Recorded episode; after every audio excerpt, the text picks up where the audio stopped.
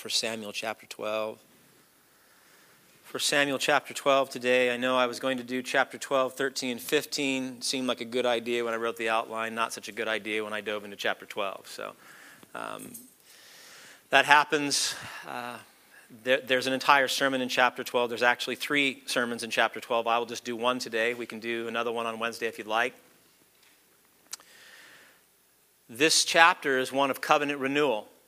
It's one of calling us back into a right relationship with God because we have broken that relationship. One of the most damaging components of sin that's left unchecked by the gospel of grace is the disintegration of healthy, vibrant, godly relationships. When sin enters a people, we see marriages torn apart, we see parent child relationships destroyed, we see relationships between governments and its citizens, between employers and employees, man and his creation. Everywhere we look, we see brokenness. We see relationships that were ordained by God and, and, and given operating parameters by God to be right and healthy, just the opposite fractured and broken, not as they ought to be. And this is because every relationship created and ordained by God has certain fixed operating parameters. In a marriage, Husbands are to love their wives as Christ loves the church and gave himself up for the church. Wives are to lovingly submit to their husbands. In the home, parents are to train their children the way they should go so when they're older they won't depart from it. And children are to honor and obey their parents. In the church, we're called to love and serve one another as Christ loves and serves us even this hour. When these parameters for right relationships are broken or when they're perverted and they're twisted, then we find suffering. In man's relationship with God, it is a covenantal relationship. The ordained structure of the relationship between God and man is one of covenant. That means both parties are bound together by agreed upon obligations one to another. Simply put, Jeremiah 31 33, God said, I will be their God and they will be my people. God said, I will be your God I will love you. I will provide for your needs. I will protect you. I will guide you. I will teach you. I will deliver you from your sins. I will be your God. That is my end of the covenant. And you will be my people. Meaning what? You will worship me. You will glorify my name. You will faithfully submit to my teachings and my commands. You will live as I created and ordained you to live. And that is the covenant. What we find in our narrative today, as we have seen throughout all of human history, is God faithfully keeping his end of the bargain. God keeps the covenant. He's faithful to the covenant, and mankind again and again and again breaking the covenant. In 1 Samuel 12, we find that God's people have broken their covenant with God, their king, by asking for another king. But it cannot remain broken. If there's any hope for Israel in the time of Samuel, if there's any hope for us today, then the covenant that is broken by us must be renewed by God. And so, what, is, what happens here? Samuel, the great prophet, calls the entire nation, all the Israelites, to gather at Gilgal, where God then comes and he reestablishes the covenant they broke. And from this gathering and God's supernatural intervention, we see three things by God's grace this morning. One, the fidelity of God and his anointed. God is faithful to the covenant, and his anointed are faithful as well. Number two, the covenant broken and then renewed. And number three, the need for repentance and intercession. Let's look at uh, the first point the fidelity of God and his anointed. Verses 1 through 11. If you have your Bible open, we find this chapter starting off with Samuel, the great prophet, presenting himself before the people for covenant examination. He says, I want you to try me. Samuel takes himself and he puts himself on trial. Look at verses 1 through 5. Samuel said to all of Israel, Behold, I have obeyed your voice and all that you have said to me, and have made a king over you. Verse 2 And now, behold, the king walks before you, and I am old and gray, and behold, my sons are with you. I have walked before you from my youth until this day. Here I am. Testify against me before the Lord and before his anointed. Whose ox have I taken? Or whose donkey have I taken? Or whom, or whom have I defrauded? Whom have I oppressed? Or from whom, whose hand have I taken a bribe to blind my eyes with it? Testify against me, and I will restore it to you. Verse 4 They said, You have not defrauded us or oppressed us or taken anything from any man's hand. And he said to them, The Lord is witness against you, and his anointed is witness this day, that you have not found anything in my hand. And they said, He is witness. Samuel, God's anointed, comes before the people and he says, Examine my life. Examine how I have been a judge over you. Examine my years of ministry. He says, Play back the tapes, open up the books. Full disclosure, complete transparency. What have I taken from you? How have I defrauded you? How have I oppressed you? God's anointed asked the people. From his youth, his entire life, in a position of authority, and no man had a single accusation to render against him. It's a most extraordinary statement. I, I, could come before you this hour and ask the same thing, and I'd have several hands go up and say, I got something against you, Pastor. This man's entire ministry, not a single accusation. God's anointed had faithfully fulfilled his role as a leader of God's people to the glory of God in keeping the covenant. Look at verse 4. They said, You have not defrauded us or oppressed us or taken anything from any man's hand. Someone asked this week, well, what, is, what is Samuel doing? Is he, try, is he on a glory ride here? Is he trying to get, you know, a pat on the back before he goes out, before he relinquishes the reign to Saul? Not at all. Samuel is not interested in bringing glory to himself. He's establishing his faithful commitment to the covenant. And that was this that under his leadership, the ordained appointment of Samuel by God, Israel had peace. There was peace in the land because Samuel, God's anointed, was faithful to keep the covenant that God himself established. Israel enjoyed justice and effective administration. The people could not claim therefore, that it was a wise choice to ask for another king. The one that God ordained to rule over them had done quite a nice job. In other words, they had no excuse for their actions in asking for a king other than God. God had graciously provided a faithful judge to watch over and lead them, and Samuel was faithful. This has been the storyline from the beginning.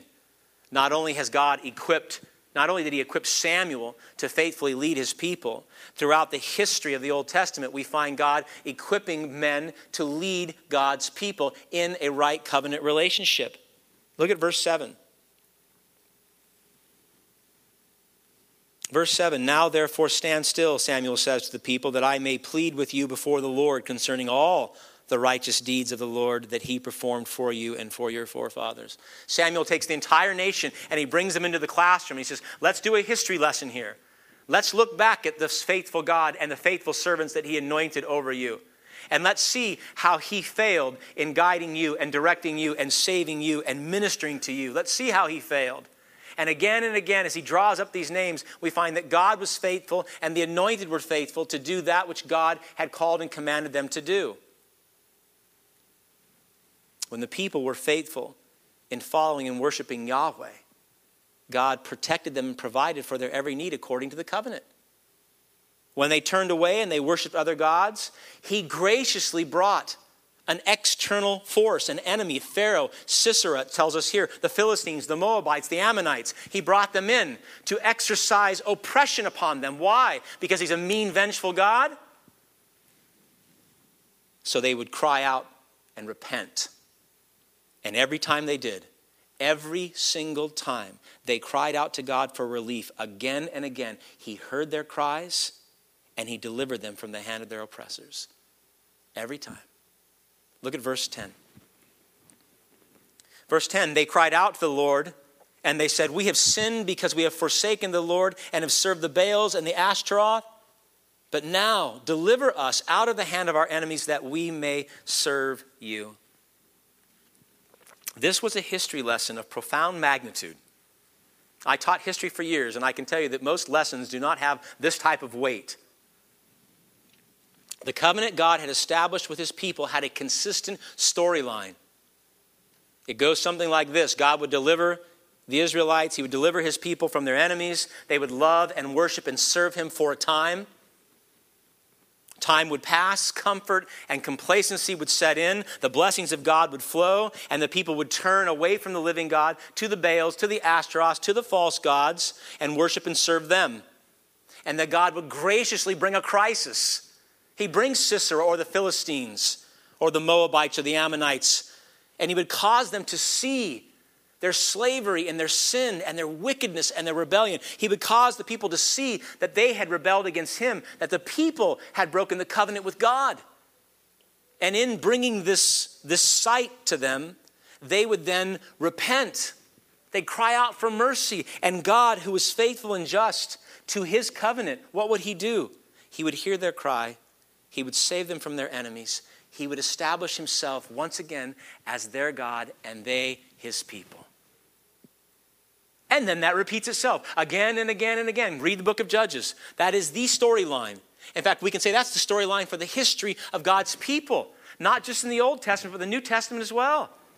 God delivers us, He blesses us, we turn from Him, we worship false gods, He brings an oppressor, we see our sin, we repent, cry out for mercy, He delivers us from that, and then we start the cycle over again.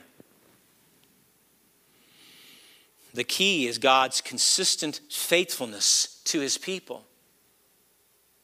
In the midst of our unfaithfulness, God remains faithful. In the midst of our sin and rebellion, God remains faithful to the covenant. We break it again and again and again. Every time we sin, we break the covenant. And God comes back to us. As born again Christians, saved by grace and empowered by the Holy Spirit, you have God's love, you have His watch care over you. You have His guidance. You have His protection. You have His provisions. You are blessed beyond measure. Blessings a thousand times beyond what we have right now. We know that. We know that. That means then that every time we sin, every time we engage in uh, conscious, willful, habitual sin and turn from God and know we ought not be, Every single time we engage in the same vicious cycle that we see taking place amongst the Israelites. And the longer we continue in the sin, the more destructive it becomes until the sin, by God's grace, and it is grace that He shows us it is utterly sinful, and we begin to hate the sin, and then we turn from it, and we turn back to God, and we say, God, forgive me. I'm such a wretched sinner. Forgive me for turning against you. Forgive me for rebelling against your word, for not hearing your voice. We seek forgiveness, and what does God do? Every time, what does He do? He says, I forgive you. I forgive you. And he calls us back into right covenant relationship every single time. We studied that in 1 John. God said that, that we, John told us that God is faithful and just and that he forgives us our sins and cleanses us from all unrighteousness every single time we seek his forgiveness. And we must because we're the ones that have broken the covenant. You cannot blame God for breaking the relationship in a covenant. God does not. He will not, and he cannot. Samuel wanted them to see this that their situation, their prosperity, and their, their oppression was not random and whimsical, it wasn't haphazard. Their prosperity and their oppression was a direct result of their relationship with the living God. They're breaking the covenant or they're living in accordance with the covenant. So, first we see the faithfulness of God and his anointed, which should give us great hope that God will not turn away from those that he has ordained to save. Second thing I want us to see, point number two, is the covenant being broken and the necessity of it being renewed. If a relationship is broken, it needs to be renewed. If, if Lori and I get into an argument, that needs to be resolved. There needs to be repentance, there needs to be confession, there needs to be reconciliation, or there's still a brokenness. Same with God. So Samuel makes his case he argues scripture, he argues history, he argues reason, he calls upon God to be his witness. He testifies to the truthfulness of the claims that God has been faithful and the people have been unfaithful. It was a rousing, no doubt expository, biblically based sermon that should have brought great conviction and immediate repentance upon the people. Should have. But as with most of us, unless it becomes immediately personal, and let us, unless God, by the power of the Holy Spirit, takes His word and presses it upon your heart and mind, we will not hear God's word. Hearing God's word is an act of God's grace. In order for us to hear, God must do a work. And so here we have Samuel preaching a fantastic message that should have brought conviction, and it did not. I imagine most of them rendered themselves as we do, they'll write themselves out of the sermon When we hear this, we think, well, I, I know who I, I'm not the I'm not the disobedient, rebellious Israelites. I'm Samuel. I'm Moses. I want to be like David. I want to be like Barak. Not the Israelites. How oftentimes do our own personal crises, and usually it's the most recent crisis, always seems to be the worst crisis, right? Much worse than any other crisis we've ever had, much worse than any other crisis you've ever had, right? And in that moment, just like we see with the Israelites, instead of turning to God and seeking God to save them, they turn to something else. In this particular case, they ask for a king other than God. Look at verse 12. Samuel holds their feet to the fire a bit. He says, When you saw that Nahash, the king of the Ammonites, came against you, you said to me, No, but a king shall reign over us when the Lord your God was your king. We saw this last week. Nahash the Ammonite, as he was besieging those at Jabesh Gilead, desiring to gouge out their right eyes, to humiliate them, they didn't turn to God, they asked for a king. Generation after generation, God has proved faithful to deliver his people from the hand of the enemy. Every time they cried out, every time he delivered them from their own self induced slavery and death. Every time. But now, in the face of Nahash the Ammonite, in the face of uh, Nahash coming in and, and bringing harm and destruction upon them and, and making them slaves, they see their situation differently than all the past situations. There was no other crisis in the nation of Israel that could have been worse than this one in their eyes. And so they conveniently forgot their covenant God. And instead of crying out to him, they cried out for an earthly king. They didn't seek God to deliver them as they had at Mizpah. They didn't go to God in prayer and fasting, saying, God, deliver us from this enemy. They didn't go to God worshiping Him and trusting Him to protect them and provide them in the midst of this movement of darkness. And in asking for a king, they broke the covenant with God. And in asking for the king, they said to God the king, We don't want you, we want someone else. We don't want you to be our king and our deliverer, we want someone else to be our king and our deliverer. This should have been the end of the covenant. This should have been the end of the Israelites being God's people. But years prior, Moses, who knew better, wrote in Exodus 34 this Exodus 34, verses 6 and 7. Listen, saints. The Lord, the Lord, the compassionate and gracious God, slow to anger, abounding in love and faithfulness, abounding in love and faithfulness, maintaining love to thousands, and forgiving wickedness, rebellion, and sin. My beloved, how God's love, how his love abounds in the midst of adamant rebellion against him rather than breaking the covenant altogether and destroying them immediately which he would have been just to do, he exercises compassion and mercy, abounding in love and faithfulness. And he gives them what? He gives them another chance. He gives them another chance, another, another chance to enter once again into a right relationship with him. And this wasn't their first second chance or their second second chance.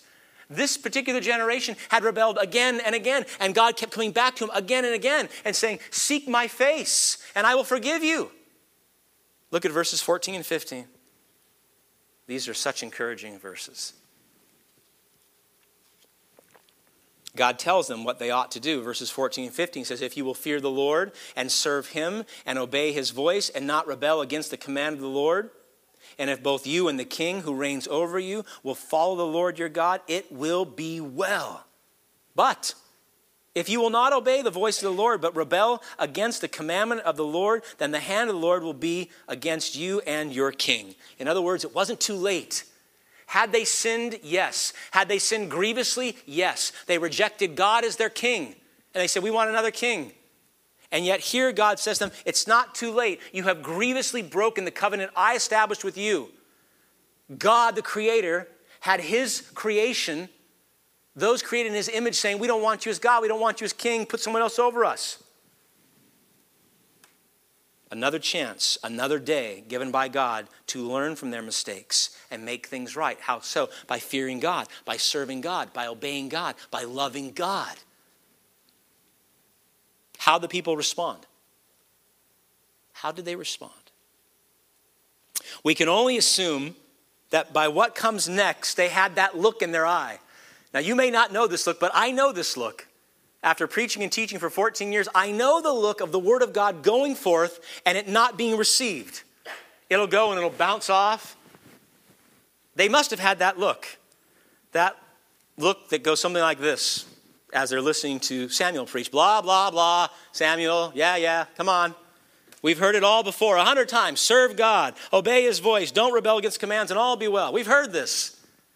And we know the opposite serve other gods, obey our own voices dismiss the laws of God and, and God will be against us. We've heard it a million times, Samuel. My beloved, how often do we hear the word of God and not hear the word of God? How often? How often do we, when we read our Bibles, not hear God speak? How often have you come into this sanctuary and heard me go on for an hour and walk out going, I, don't, I don't know what he's talking about? I mean, you hear me, certainly. I don't talk softly. I know that unless you have a hearing problem, you hear, but do you hear God?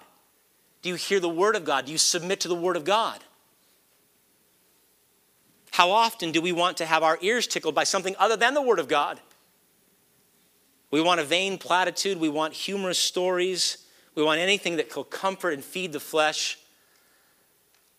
I received an advertisement and I was adverse to it in the mail recently of a church nearby where the, one of the selling points is that the pastor's sermons are funny. They're funny sermons.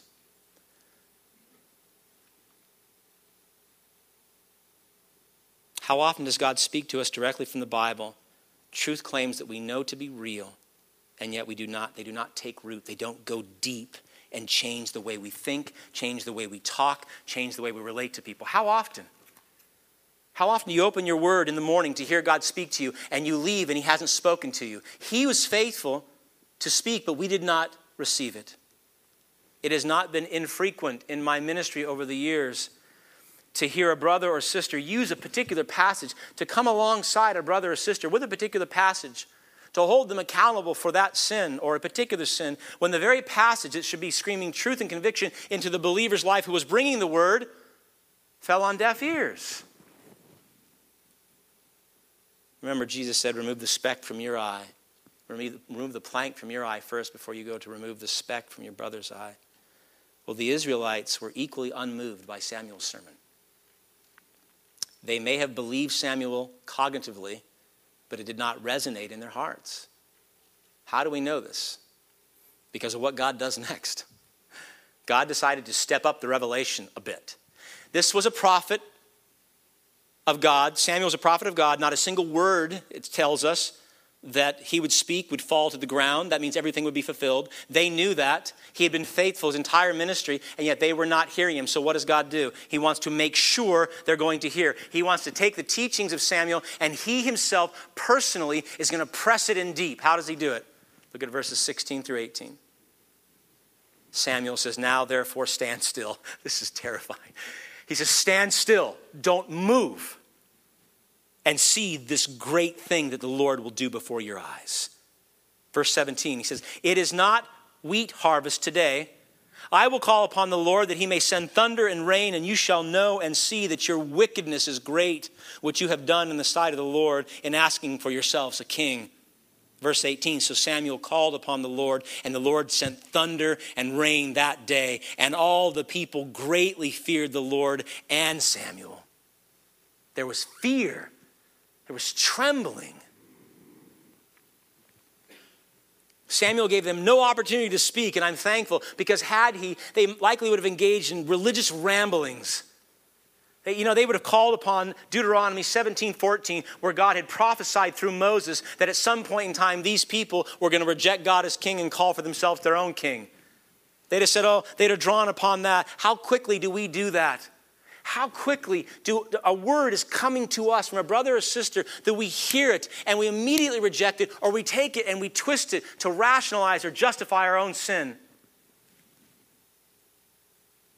taking scripture verses out of context and using them instead of hearing, repenting, and being saved, using them to justify rebellion against God. Not this day. This day, God would ensure that all who were present would hear and respond correctly to Samuel's preaching and teaching. This, this day, Samuel was going to be heard, and God would make sure of that. A little bit of thunder. There are times when I thought, how nice it'd be to have a little bit of thunder. You know, Kirk says to me, I can do a sound effect. I said, no, that'll be cheap. That'd be cheap.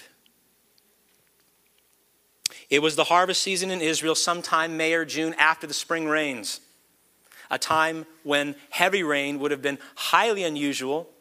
And for it to immediately follow what Samuel said had to be a sign from God, proof positive. Look at verse 17. Samuel says, And you shall know and see that your wickedness is great, which you have done in the sight of the Lord, in asking yourselves for a king, and the thunder and the rain came that very day. God was going to make sure that this word proclaimed by Samuel did not fall on any deaf ears. And so he intervenes supernaturally. But what did it mean? And what, what, what was the thunder and the rain? What did it signify? Was God simply showing off his might, saying, Look, I am the creator of the universe. Thunder, no big deal for me. Rain, no big deal for me. God wanted them to see what means of destruction, listen closely, saints, what means of destruction he held in his hands, the power that he had to exercise his justice if they continued in their sin and rebellion.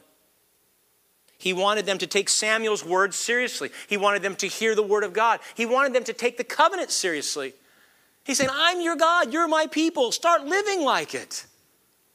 He wanted them to hear Samuel call them back to this covenant relationship and not, and not say, you know what, we don't care about the covenant curses.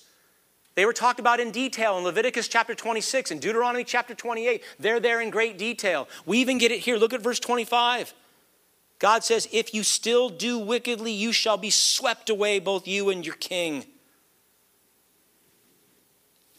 If the people only heard blah, blah, blah, then they were rejecting the word of God and they were calling God a liar.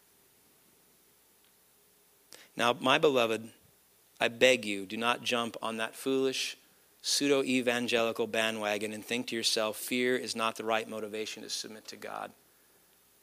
I hate that. The Bible says, in several places, but in particular, Job 28 28, the fear of the Lord is the beginning of wisdom, and to depart from evil, that's understanding. The fear of the Lord is the beginning of wisdom. Why else would the Apostle Paul in Colossians chapter 3, verse 5 and 6 say this? Why would he say this? He says to the people in Colossae, Put to death, therefore, whatever belongs to your earthly nature sexual immorality, impurity, lust, evil desires, and greed, which is idolatry. Why? He says, Because of these things, the wrath of God is coming. He says, Put them away. Why should we? Because God's wrath is coming. Be afraid, be terrified. Now, I know in our cultural moment and in many churches, this teaching on the fear of the Lord has been diminished or done away with altogether. But, Saints, if there is a legitimate foundation for fearing God and we diminish that or ignore it or teach contrary to it, then I would argue with the Apostle Paul we are the greatest of people to be pitied. We're the greatest of fools. I have always been amazed at the fear response that can be elicited in watching a movie. I've always been amazed by it. And I, know I'm not a big movie guy, but I know a good movie can scare people.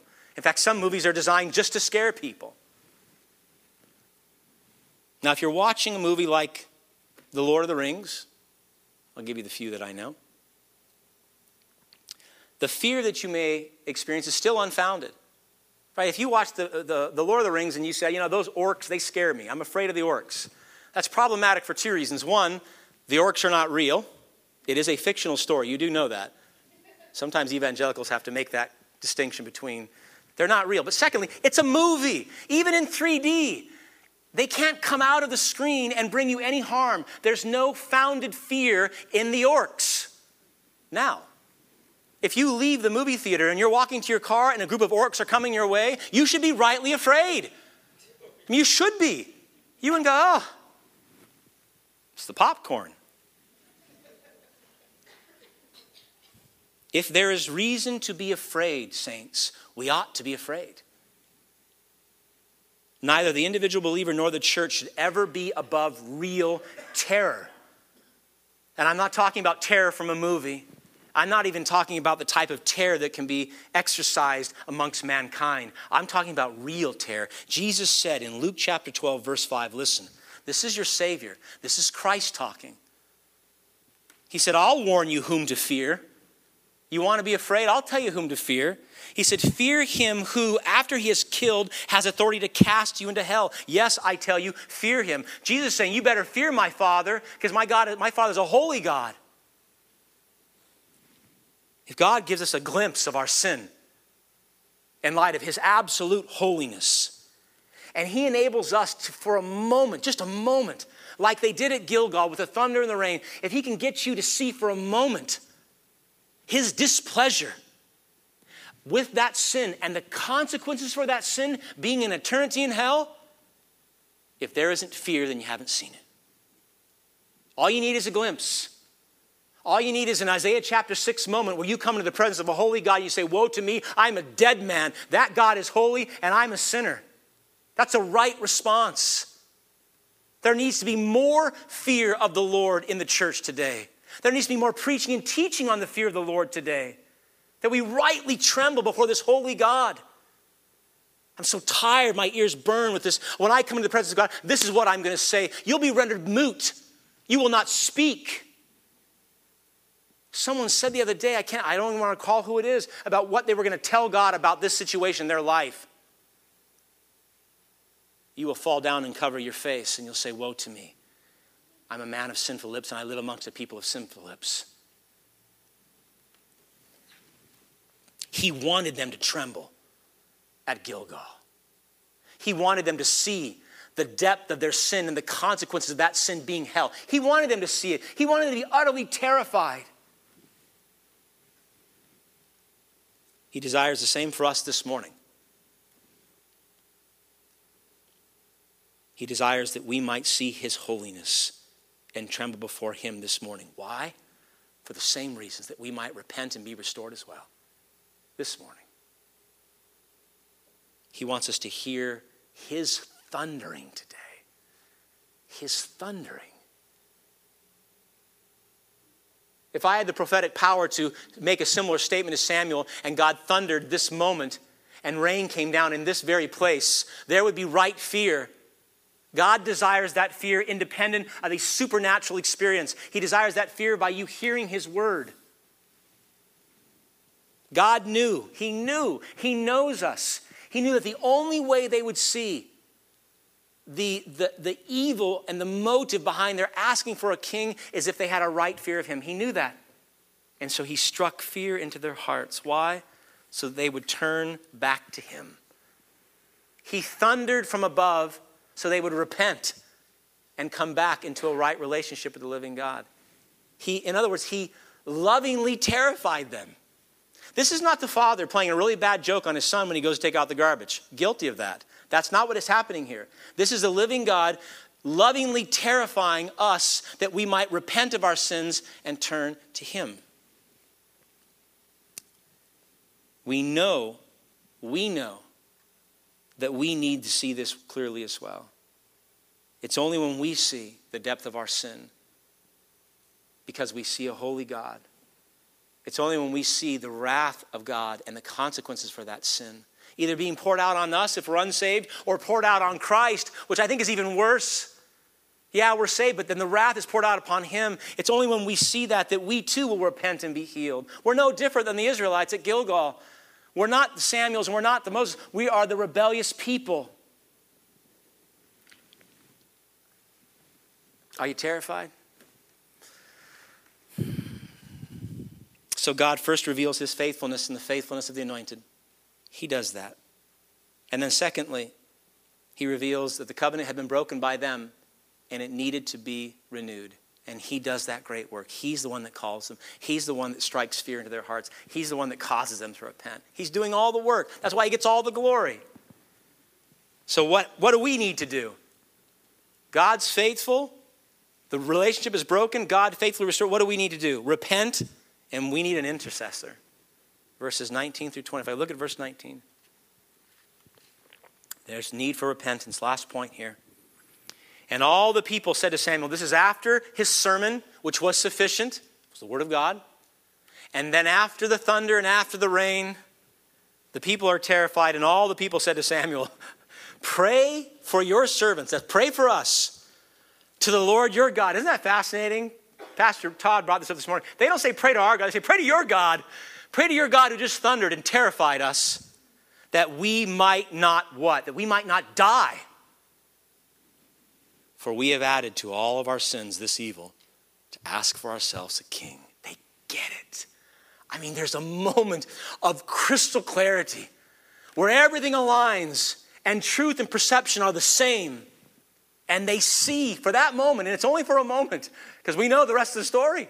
But for this moment, they see the holiness of God, they see the, their, their sin that has abounded. They see that God has made himself manifest and they see the great danger they're in. They say, Pray, Samuel, pray to your God because we're going to die. Pray and don't stop praying. Standing before this unseen holy God who has made himself a little more visible with thunder and rain, they realized that they had added to all their sins by asking for a king and they now deserve to die. Not one argument, not one Israelites trying to rationalize or justify or spin their sin anymore. They just petition Samuel to pray because they know their just desert is death. No more excuses, no more twisting. They see clearly. Those are glorious moments, saints, aren't they? When you see your sin in the presence of the holy God, you don't try to spin it anymore. Your prayers become very short. God, forgive me. God, save me. God, have mercy upon me. Not, you know, God, that really wasn't my fault why, why my brother did that to me. And here's how the story goes those are foolish prayers. God knows. He knows. The plain and simple truth is this that all mankind everywhere this morning would do well to hear about God's holiness and our sin. How glorious that would be if every man and woman and child this morning would hear of the holiness of God and the sinfulness of man, the need for a Savior. What else would you have to say? If they could get that, if they could see in crystal clarity, like the Israelites at Gilgal did, that God really is infinitely more holy than we could possibly imagine, and that our sin is really infinitely worse than we could ever dream, if that's all true, too loud. I'll talk softer. When Paul said in Romans, we have all sinned and fall short of the glory of God, he meant we have all fallen infinitely short of the righteousness of God. That's just a little bit. We have all fallen infinitely short of the righteousness of God. That even our most righteous deeds, all those things we do in Christ, all those things we do by the Spirit of God, the, even those things are like filthy rags before His holiness. Contaminated by sin, catastrophic failures in living as God created and intended us to live. Catastrophic failures. And therefore, are deserving to die, to be condemned as they saw at Gilgal, are seeing it today. It's eminently reasonable. But no one, no one wants to die. No one wants to go to hell. No one wants to have an eternity of weeping and gnashing of teeth where the worm never dies and the smoke never ceases to rise up to the heavens. No one wants that.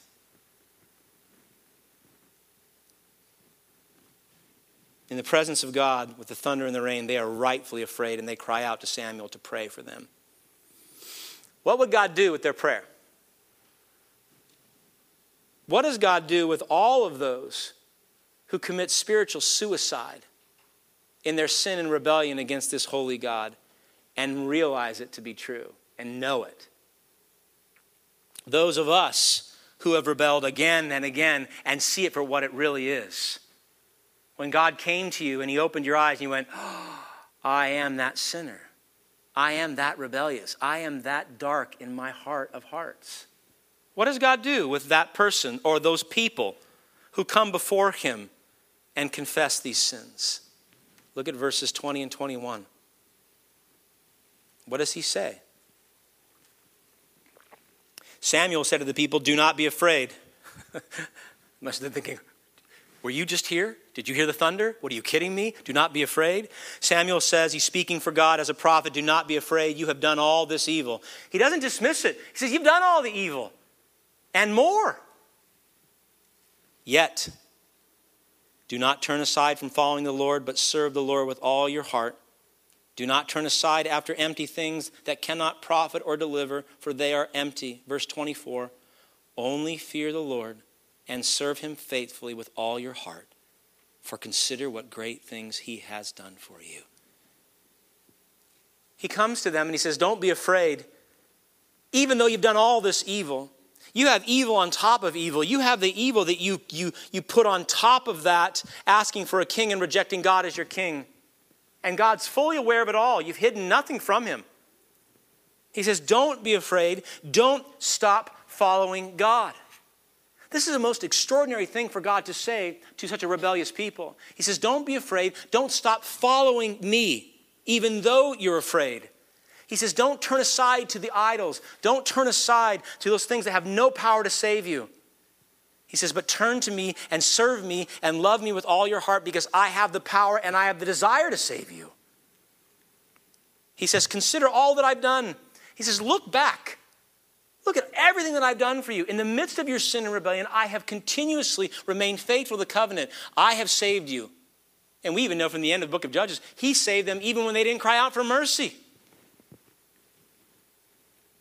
He says, All the times that I have faithfully come to you, all the times that I have faithfully sustained you in your times of distress, all the times that I saved you from your enemies, from your sin, from yourself.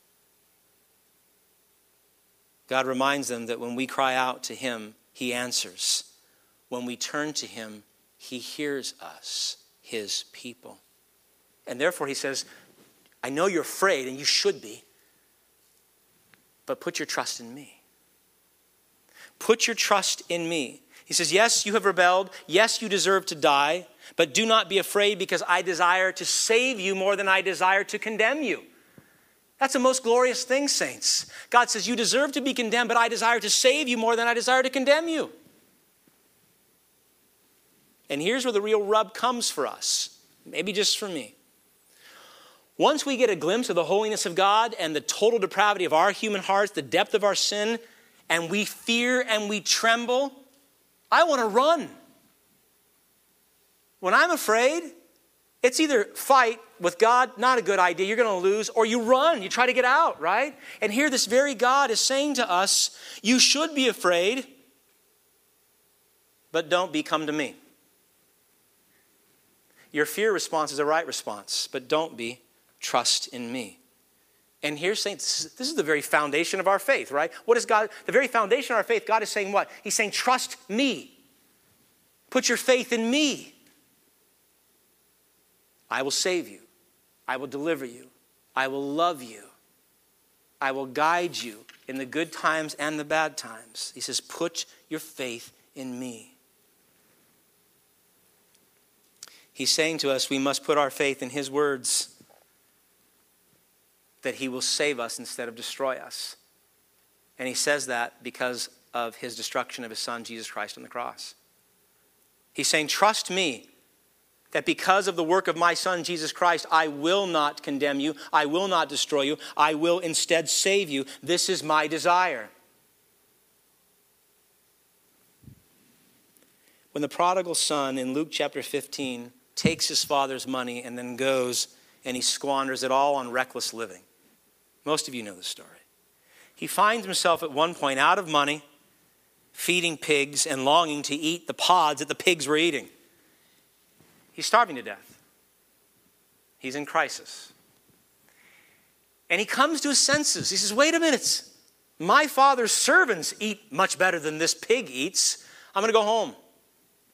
I have rebelled against my father. I have sinned against my father. I've taken my father's money. I have done grievous things with my father's money, but I'm going to go back to my dad. Listen, this is what we're to do. He arose and he went to his father. I apologize. I can't ever read this I can't get through it. I guess I see myself as the prodigal son. While he was still a long way off, his father saw him and he felt compassion. And he ran and he embraced him and he kissed him. The son hadn't spoken yet. The son said to him, Father, I have sinned against heaven and before you. I am no longer worthy to be called your son. He was right. He was right. The father said to his servants, Bring quickly the best robe and put it on him, and put a ring on his hand and shoes on his feet, and bring the fatted calf and kill it, and let us eat and celebrate. For this my son was dead and is alive again. He was lost and found, and they began to celebrate. That's the right response. In our sin and in our rebellion, which we will continue to do even in our saved states, God calls us again and again back. Why does God do this? Why does He continuously forgive and grant mercy and grace on such a rebellious people? Why does He continue to forgive you? Why does He continue to forgive me? habitual covenant breakers that we are. Not just once, but again and again and again. Why does God do it?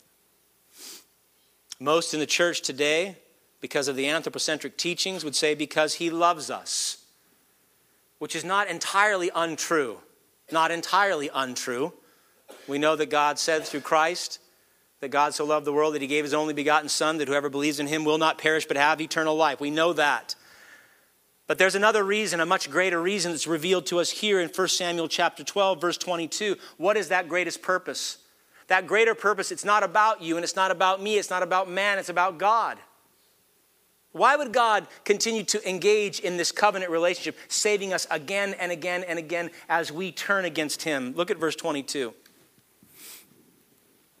Samuel tells us this For the Lord will not forsake his people for his great name's sake, because it has pleased the Lord to make you a people for himself. Did you hear that? Did you hear it right? God will not forsake his people because of his name. Why? Because it pleases him to bring honor and glory to himself, that he take people like us, wretched, deplorable, vile sinners, and he make a holy people out of us that might know him and love him and serve him and worship him forever. Some hear this and they say, that sounds so self centered of God, so theocentric, so about God and not about man. And then you realize, wait a minute, it's God. He is the center of the universe. He is the hub of all creation. He is the one to rightly be worshiped and glorified and adored and honored. He is the creator. He is the most magnificent, worthy being to be worshiped. Everything is supposed to revolve around him. We don't like the way that sounds because we want everything to revolve around us. I mean, deep down in your sin nature, you know the reason you don't like the way that sounds is not because it's true. God should be worshiped and glorified, but because we want to be worshiped and glorified. We don't like the way it sounds because it, it teaches directly to us. We want the attention. I want it to be about me, not God. I want people to come and serve me, not God. I want people to worship me, not God. And where would we find ourselves? Right back in Genesis chapter 3. We're right back in the garden with Adam and Eve. And we too have to determine are we going to worship God, the one true living God? Or are we going to try to fool ourselves into thinking that we're gods and have people worship and serve and bring us glory? It's one or the other, saints. Thankfully, God desires to magnify his name and bring glory and honor to his Son. And therefore, he will not abandon his cause, no matter how rebellious we are. Do you know that? You cannot rebel enough against God to have God forsake you if, he is, if He's anointed you and placed His hand upon you to save you. Now, don't be a fool and test God on this. Because He desires to make a name for Himself, He will not forsake us or abandon the covenant that He made, even though He has every right to do so by our actions again and again and again. Every time we sin, God is justified in condemning us to hell. Every time. But if you belong to Him, if you've been saved by God's grace through faith in Christ, then that covenant is permanent. And He will keep it for His name's sake, for His own glory, for His own honor. That should give, if you don't have an assurance of your faith going through 1 John, that should resonate in you. It's not about you, it's not about me, it's not about anybody in this room. The salvation of people is for God's glory. And that means we can't screw it up. We can't undo it. The covenant was made by God through Abraham for the remnant. And if you're part of that remnant, then you cannot be lost. You cannot be forsaken. Are we blessed by his unflinching faithfulness to the covenant he made? Immeasurably so. Do we deserve the blessing of God's fidelity generation after generation in the midst of our rebellion? Of course we don't but it's for His glory, it's for His purposes. Now, knowing and believing this, it should change us. It should cultivate. What does it do? It takes it off us again. Even I've heard salvation messages that are so man centric. Salvation is of the Lord, it's about God. I mean, praise God that you, you're getting caught up in the great purposes of His bringing Himself honor and glory, but it's still not about us. It's about Him. And understanding this should cultivate in us a, gr- a, deep gratitude, certainly great humility in loving and serving Him. If this is true, if God remains faithful for His glory, not because of anything we have done, for the glory of His Son and His Son's name, then it should change how we see crisis in our life. Right? When we ask for a king, when we make the catastrophic mistake that you now have say, you say to yourself, I am now unsavable. God's going to cast me out. He can't forgive me. There's no such thing. It means that when you make those catastrophic mistakes of seeking another king, of turning away from God, when you do that, God says, don't wallow in it. Don't keep, I'm not talking about anybody in particular. Don't keep hitting that reset button and the replay again and again. Oh, that was so bad. Oh, I can't believe I did that. Oh, I shouldn't have done that. Oh, God must be so angry. Stop that. There was nothing you did to save yourself. There's nothing you can do to unsave yourself. His grace truly is greater, as we sing, than all our sin. It's truly greater than all our sin. And therefore, what? Therefore, Saints, don't go back and try to reverse the consequences of your sin. Don't. I'm not saying don't go do what you need to do. If you need to reconcile, reconcile. If you need to, to pay someone back for wrong, then pay them back. But stop rehashing all the sin and all the mistakes and all the calling of the kings. That does us no good. You are a sinner saved by grace, and you will continue to sin. And if you set your heart this day on trying to undo every sin you've ever done, you will miss God.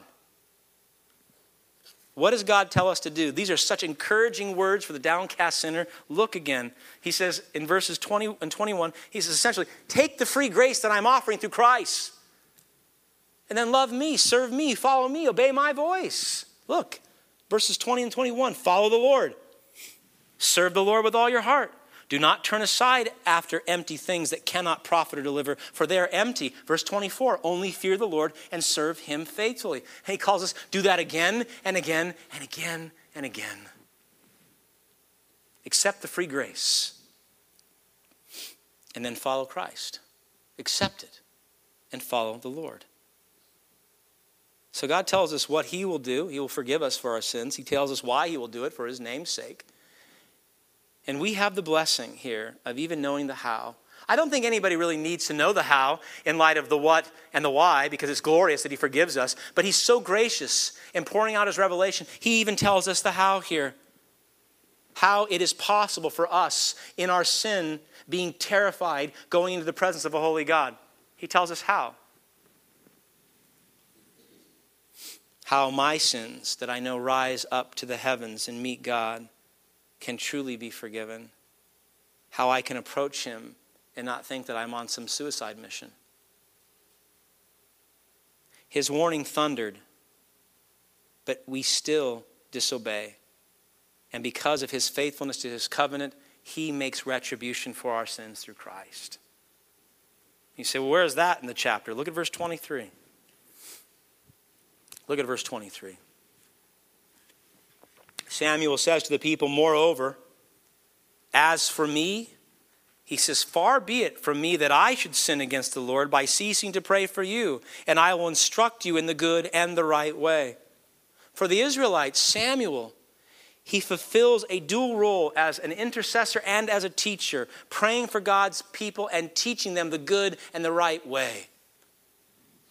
As God's anointed prophet and priest, he promises to continue to intercede on be, before God on behalf of his people to seek forgiveness for their sins continually. He says, I won't sin in this way if I stop praying for you.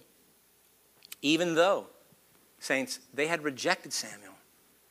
They had asked for Saul. So even though they reject Samuel, Samuel says, I'm not going to stop praying for you. I'm not going to stop teaching you the good and right way. I'm going to keep doing what God has called me to do. God's people in our story, they have Samuel to intercede and they have Samuel to teach. And you say, wait a minute, what Samuel do we have? Who is our Samuel? Because we certainly need someone to intercede and teach us still. And of course, the answer is the greater Samuel. Who is the greater Samuel? It's Christ. The greater Samuel is Christ. Jesus Christ came in the flesh from heaven to earth to show us the good and the right way, and that was right through the cross. Right through the cross, where God's holiness and grace meet together in the person of Christ. We see the brokenness in our marriages, we see it amongst children and their parents. We see it in our government. We see all this brokenness. And, and instead of turning to God and being healed by God, we turn to medications and secular counseling and, and seminars and books and distractions. As a desperate people, we take desperate measures to remedy the brokenness. 1,000 years after Samuel, Jesus would come as the anointed and say, I am the way and the truth and the life. He says, You want the good and the right way? He says, It's me. And he says, And no one will come to the Father except through me. I'm the way and the truth and the life. And Christ offers himself. Like Samuel before the people, Jesus is able to stand before God. This is the most extraordinary teaching. Jesus is able to stand before the holy God of all creation. And he says to God, Open up the books, replay the tapes. Jesus Christ can say to the Father, I have not sinned once against you, Father. Not one time. And the Father would answer back as the people did, Yes, not once, not even once. And so Christ can say to us in Matthew chapter 11, verse 29, He can say this Listen, words of great comfort. Jesus says, Take my yoke upon you and learn from me, for I am gentle and humble in heart, and you'll find rest for your souls. How so? Christ stood before God, holy and pure, and yet he was crucified and punished for our sins. And so, as the great substitute, he can call us into his presence and into his person. The people rejected Samuel for Saul. Mankind rejected Christ, and we nailed him to a cross. But just like Samuel, who would not stop praying for his people, we have a Savior, a Savior who died on the cross, a Savior who was buried, a Savior who rose from the dead. And according to the Bible, he now is seated at the right hand of the Father and he intercedes for us. He prays for you, he prays for me in the midst of our sin and our rebellion. We have the greater Samuel interceding and instructing us. And that's how we can come before God and not be utterly terrified. That's how sinners like you and me can come before a holy God and not be utterly destroyed because God took the real thunder and the real rain and he poured it out on Christ. The real thunder, the real wrath of God was poured out on the Savior. Why? So that those who repent and believe can be spared. So that those of us who have been called and saved by grace will not have the wrath of God poured out on us, just the opposite. We'll be forgiven and we will receive the righteousness of the King. He will impute to us, He will give to us His righteousness freely. And that means that when God looks upon you right now, even in the midst of your sin and rebellion, if you are covered with Christ, then he sees the glory and majesty and righteousness of his Son. If you're in Christ, covenant breaker, listen. Then he sees the faithfulness of the covenant that Christ kept. When Christ was in the garden, he cried out for God, There's another way for this cup to pass from me. He said, But your will be done, Lord. Christ kept the covenant to his last breath. And if you're in Christ, that means you have kept the covenant too, not because of you, because of him. That means what? That means God takes from me a covenant breaker to a covenant keeper, just like him. Amen. Somebody said that. Thank you. Hmm.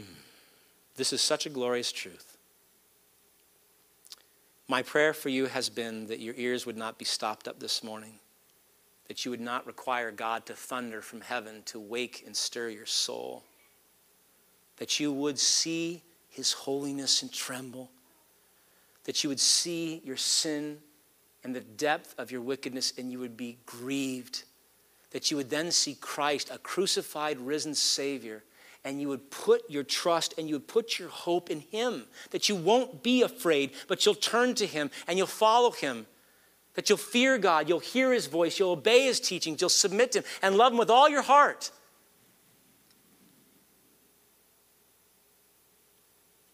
I'll read from the 103rd Psalm and close in prayer.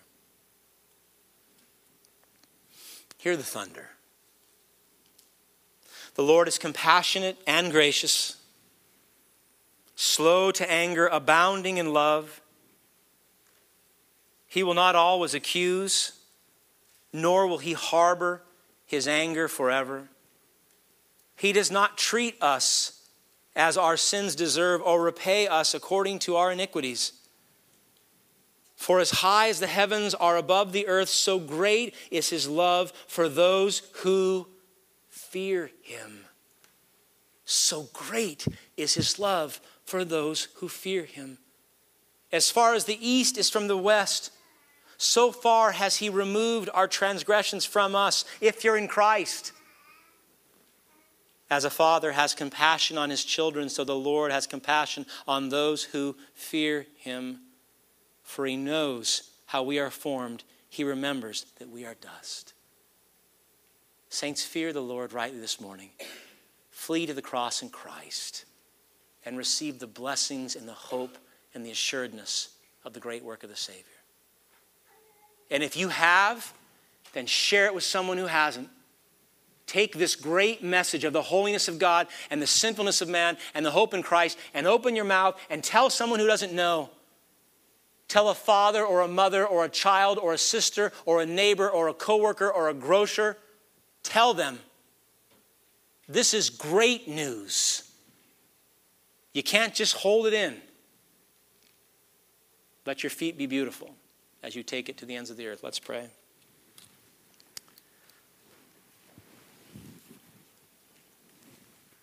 Father, I love you for this passage.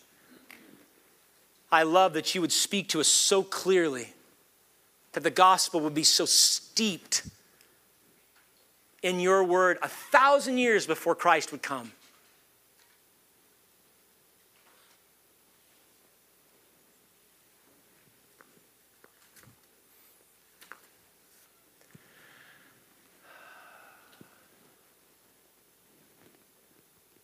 Father, I pray that you would help us not be like the Israelites at Gilgal, not needing you to thunder from above.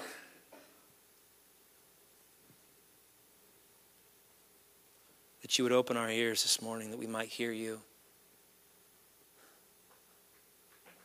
How grievous, Lord, that you need to open our ears to hear you, the Creator, speak to us. If you be so gracious to do that, Father, that we could hear you speak and that we can see the truths revealed here in 1 Samuel chapter 12. That we can see all the times that we have asked for a king other than you, and all the times that you have faithfully kept your covenant and called us back, all the times that you have brought crisis in our life, causing us to repent, and all the times, Lord, that every time we repent, you've forgiven us.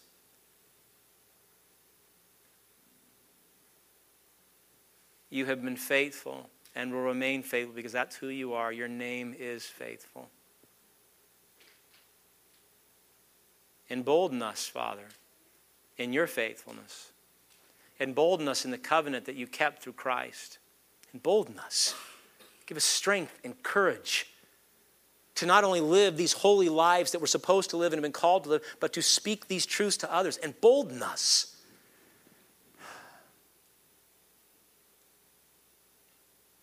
I pray, Lord, that it would grieve our hearts that so many seats in this room are empty when your word is being proclaimed. That so many in our mission field have yet to hear the pure gospel, which has the power to save.